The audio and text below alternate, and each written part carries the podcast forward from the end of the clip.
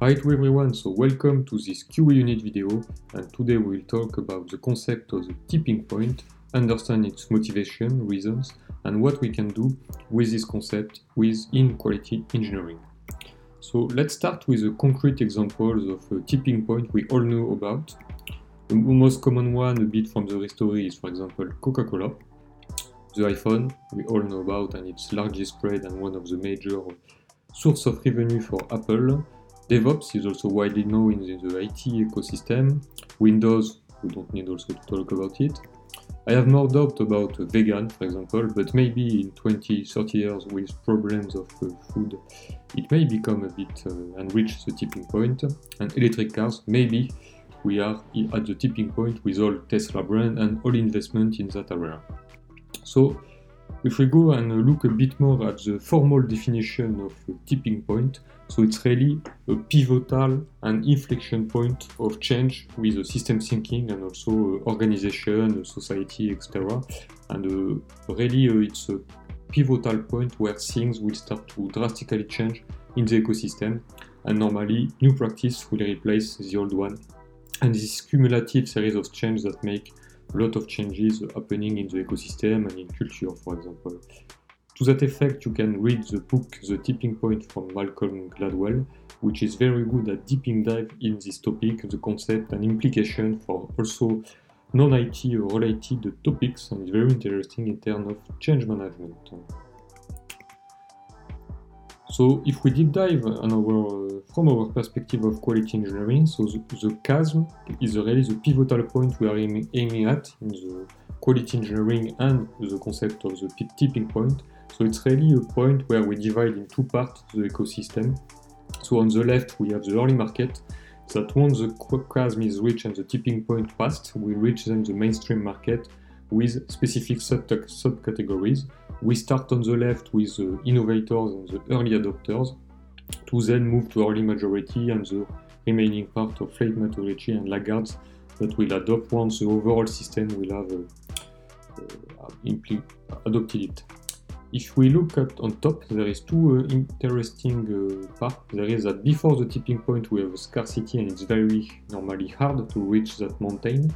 But once we reach the tipping point, we are clearly uh, near the top of the mountain and we, we have social proof and we can use a series of other techniques like network effect and you also know when we start to get down the mountain we already quite see the snowball effect where things just cascade by themselves with low effort. If we make a parallel with uh, IT, DevOps, quality engineering, etc.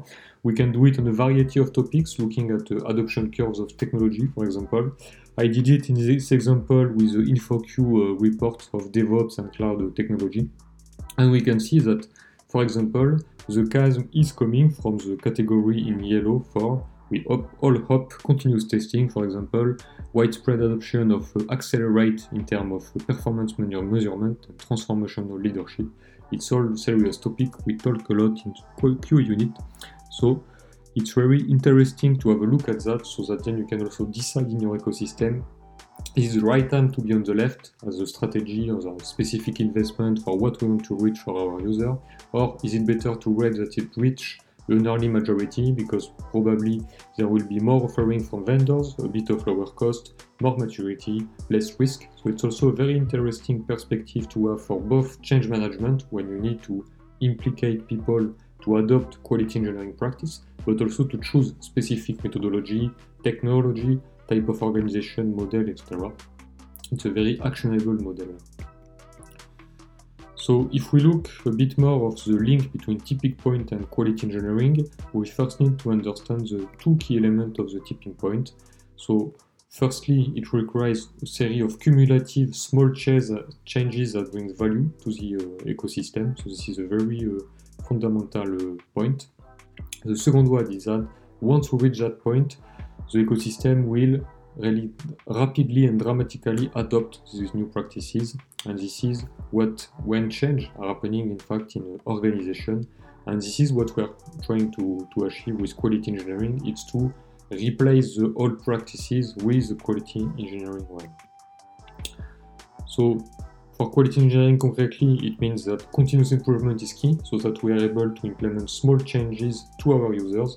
And second point, they must bring value because they need to meet the requirement of being significant enough.